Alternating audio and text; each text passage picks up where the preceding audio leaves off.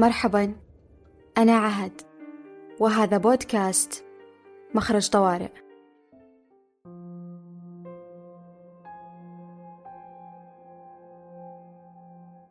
بدأت حكاياي مع الموت باكرا. تسلل إلى دائرتي حتى وصل إلى أقرب الناس إلي. مات صديق أبي مات جدي وأرى الدموع في عيني أبي. ماتت خالتي وأرى الدموع في عيني أمي. أحزن لحزنهم وأتساءل عاش أبي مذ كان صغيرا من دون أمه. لماذا يبكيه موت أبيه الآن وهو رجل كبير؟ شاب رأسه وشعر وجهه.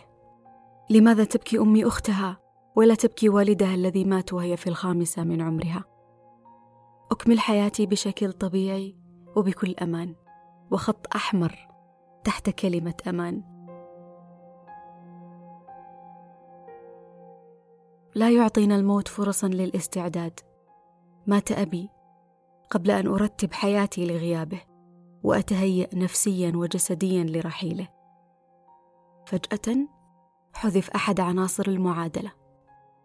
أنا مضطرة لإعادة وزنها بدون وجوده.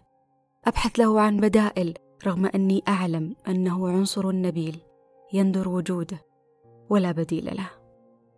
حياتي هي تلك المعادلة. ستكون للأبد فاقدة لهذا العنصر النبيل المسمى أبي. قبل ثمان سنوات من الآن في أغسطس 2014 نهار صيف قاسي قررت مواجهة حرارته بمتابعة فيلم وتناول أطعمة منكهة بالثلج. يحكي الفيلم قصة طفلة يموت والدها في أحد قرى أفريقيا. تعلم أنه غاب لكنها لا تنتحب ولا تبكي. تمضي في إيجاد أساسيات يومها من طعام وشراب ومسكن. تثق بأي شيء أو شخص يوفر لها الأمان والسكنة. أتساءل عن شعورها وأنا لا أعلم أني سأبدأ في عيشه لسنوات طويلة. بعد ساعتين تنتهي تساؤلاتي ومشاعري مع نهاية الفيلم. وتنتهي المرحلة التي أعيش فيها المشاعر بناء على مشهد أراه أو يحدث حولي. وتبدأ المرحلة التي أختبر فيها المشاعر بشكل شخصي. أكون أنا بطلة القصة والعديد من الأفلام لسنوات طويلة. أدرك في كل سنة شيء جديد معتقدة بذلك أني وصلت لنهاية كل ما يمكن إدراكه ليفاجئني الموت من زوايا أخرى حتى أصل لمرحلة أشعر فيها أنه لا يحدث إلا في عالمي ولا يقبض إلا أرواح من أعرفهم. أحمد ربي في كل مرة أني لم أكن مرتبطة عاطفيا بأي صورة مع من ماتوا. أحمد ربي أني لم أكن بتلك الدرجة من القرب منهم. أمضي في حياتي على وجل. أستودع الله كل من أحبهم وأدعوه الا يختبر صبري بهم. وأجد في انتهاء علاقاتي مع من أحبهم بسبب خلاف ما عزاء أفضل من أن أفقدهم موتا. في رمضان الذي يسبق موت والدي بشهر كنت أسأل الله كل ليلة اليقين وأنا في الحقيقة لا أعرف معناه. دعوة حفظتها من صغري ورددها الأئمة كثيرا فقررت أن تكون ضمن مناجاتي وحديثي مع ربي. لم أعلم أني سأكون محتاجة لليقين تحديدا في تلك اللحظة التي أسمع فيها خبر وفاته. وينشغل كل شخص بنفسه أو بمن يحب وأنشغل أنا بالجميع. لست كبيرة بما فيه الكفاية لأجل ألا يخيفني غياب أبي ولست صغيرة حتى أجهل معنى أن يغيب أبي والهو كثيرا. كنت في المرحلة التي أتعرف فيها على المعاني الفلسفية للأشياء. بكيت ولا أعلم لماذا. لماذا أبكاني الموت مع أني لم أعرف معناه في تلك اللحظة؟ ربما بكيت لأني علمت أنه لن يعود ابدا ولأني علمت أني لن آخذ منه كفايتي وما أحتاج ومن ثم أسمح له بالرحيل ولأنه لم يأخذ رأيي فيما يتعلق بوقت رحيله المناسب فيما إن كنت سأحتاجه في باقي حياتي أم لا. لا يحق لأب أن يرحل دون أن يستأذن ابنته خصوصا إن كان الرحيل ابديا.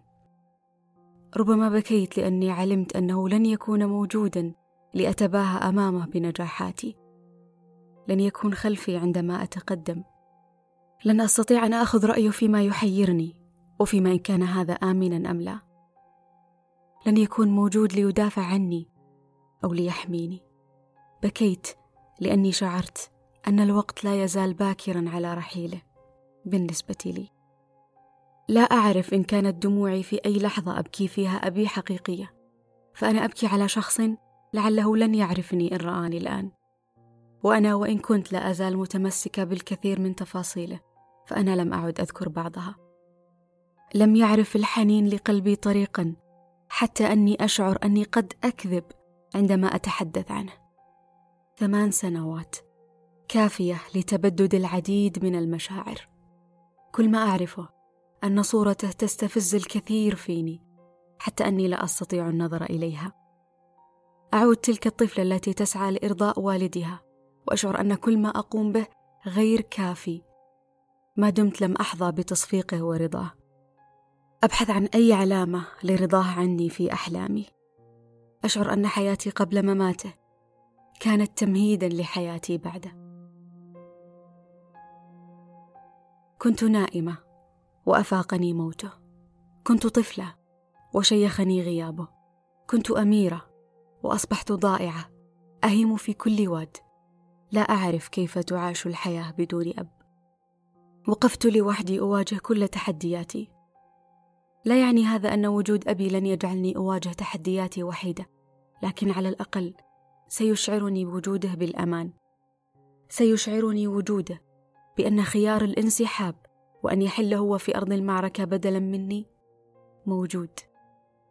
علمني موت أبي أنها حياتي أحياها لنفسي. كل جهد أبذله فيها لنفسي. إما أن يرفعني أو لن يساعدني أحد. تشبه الحياة بدون أب. الوقوف لسنوات طويلة. لا يتاح لك فيها الاستناد على أي شيء. أي لحظة تميل فيها اعتقادا منك أنك تستند تجد نفسك تقع. لتبدأ مجددا محاولاتك للنهوض. والتعافي من آثار سقطاتك. انشغلت بالتعافي من موته عن حياتي. كانت الحياة من جهة أخرى أسرع مني. لم أستطع التقدم فيها لا سيرا أو جريا مع كل هذا الألم. كان شبح الغياب قد تمكن مني وأخذني من الحياة. غيبني من الحياة. تشيح بنظرك عما حدقت فيه سنين طويلة. حتى غاب عن وعيك أن الحياة أبعد منه وأوسع منه لتكتشف أنك لست وحدك من فقد. مات أبي. مات زوجها. ماتت أمه. شقيقة. صديقتها. مات الكثير. وبقي الأحياء لا يعلمون سبيلا للتشافي من موت من احبوا يقبلونه مع نسبة كبيرة من الأضرار. الله وحده قادر على إزالتها بكل لطف. عندما نكتب قصصنا سيكون في سطورها فصل عن الفقد والموت والغياب الأبدي. الفتاة التي فقدت والدها وأتعبها ذلك كثيرا. سأكون دائما تلك الفتاة بسيناريوهات مختلفة ومن زاوية أخرى. الفتاة التي مات والدها وفتحت بذلك لها ولغيرها ابوابا للتشافي والكثير من الحب. كيف يمكن أن يكون أحد أكبر آلامك في الحياة؟ باب خير لك. ماذا سأقول لأبي؟ هذا هو الخير الذي أتاني بعد رحيلك؟ أصف رحيله بانه خير لي؟ شعرت بالتأنيب لكوني مضيت قدما فغصت في أعماق الألم عمدا أكثر وأكثر. مخيفة هي لحظات الإدراك وما يخيفني أكثر هو توقيتها. أدركت باكرا أم متأخرا أن هذه هي حياتك ولا مجال للعودة إلى الماضي وإزالة كل الذكريات التي نرفضها والآلام التي لا زلنا نحمل ندوبها في حاضرنا. وكأننا نشعر بالعار لمرورنا بتلك التجارب أو تعديل قصصنا بأي صورة حتى لا نكون نحن من عاش تلك التجارب والمعاناة. لا نملك القدرة على تغيير الماضي إلا أن اللحظة في أيدينا الآن ونحن نختار أن نصنع سيناريوهات قصصنا. حياة ثرية بتجارب ثرية والكثير من الخبرات والمعاناة والآلام جعلتنا ما نحن عليه الآن. أعرف جيدا الأثر الذي يتركه الموت في نفوس الأحياء. لذا لن أطلب منك ألا تبكي لأن دموعك وحزنك سيتحولان إلى نيران تحرق من تبكيه في قبره. بل سأقول ابكي. لعل دموعك تطفئ نيران ألمك في من فقدت. ولن أحاول تغيير سياق الموضوع. عندما تتحدث بطريقة تكاد تكون لا واعية عما حدث.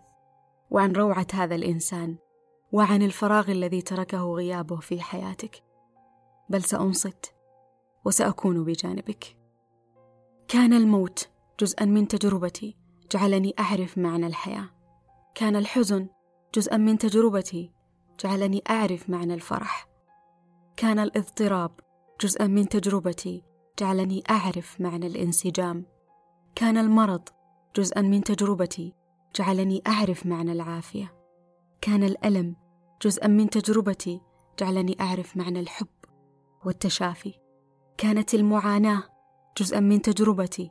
جعلتني أعرف معنى السهولة واليسر والقدرة على الاختيار. وكمحاربة منتصرة خرجت من معركة طاحنة. استعديت للقادم من معاركي بالكثير مما أرجو أن يكون حكمة. أسجل دروسي وأتعلم ما استفدت. أراجع خططي وأقبل أني قد أهزم في بعض التحديات. أتحمل مسؤولية فشلي كما نجاحي. أرغب جدا بتحويل أرض المعركة إلى ساحة لعب. حتى لا تخيفني هزائمي كثيرا وحتى يقل الضرر النفسي والجسدي والذهني بعد كل تجربة دسمة. لست الوحيدة التي مات والدها. أنا فرد في عائلة عانى أفرادها الكثير بعد غياب الشخص الأول فيها. كل منا يعاني بطريقته. كنت من الأنانية بمكان إذا اعتقدت أني أسوأهم وضعا. وأكثرهم ألما. يوارى من نحب الثرى ثم نقف نحن متسائلين عن طريقة موتنا عن حزن من أحبنا عما سنموت عليه وعما سننجزه قبل أن نموت. أتساءل هل يختار الموت الموتى؟ أم هم يختارونه؟ أتساءل إن كان للأرواح حرية اختيار نهايتها. لماذا تختار الموت؟ هل تعلم تلك الأرواح أن خلف الموت حياة أخرى؟ هل هي أجمل؟ هل شعروهم بأنها أجمل؟ أتساءل أيضا عن سبب يقيننا بأن من رحل عنا كان الأطيب وعن يقيننا بدخوله الجنة وكأننا لا نرغب بتذكر وجود الجحيم. نحن المؤمنون بصعوبة الحياة وبأنها أبيض وأسود. نتصرف عند موت أحبابنا الذين نجهل خطاياهم وكأنهم من أهل الجنة. تحمل ألم فراقهم شيء؟ وألم أن يكون الجحيم نهاية خلف الموت. شيء آخر. تمضي الحياة ونحن نعلم أن الموت نهايتها. إذ أن العبرة كما تقول الحكمة ليست في كم تعيش بل في كيف تعيش. تسرق منا حيواتنا علنا في لحظات كثيرة وبرضا منا أحيانا. يسرق التردد الحياة يسرق الانتظار الحياة تسرق المجاملة الحياة. تسرق مراقبة آراء الناس الحياة لنتوقف للحظة ونعيد النظر فيما يسرق منا حيواتنا. ما الذي يسرق منك حياتك؟ يقول جلال الدين الرومي واعلم أن كل نفس ذائقة الموت لكن ليس كل نفس ذائقة الحياة. كمال اللحظة هو كمال ما فيها مهما كان نوعه. حزن كامل فرح كامل ألم كامل حياة كاملة بتجارب مختلفة. كمال اللحظة بالعودة إليها رغم كل ما يسرقنا منها. قد يحدث أن نخاف من عيش اللحظة لشدة سكونها ولأنها حقيقية نخاف. لأننا اعتدنا الهروب منها نخاف ولأننا اعتقدنا أن الحياة ركض لا سكون فيها. وإن حصل فهو استعداد لركض آخر. في حفظ الله.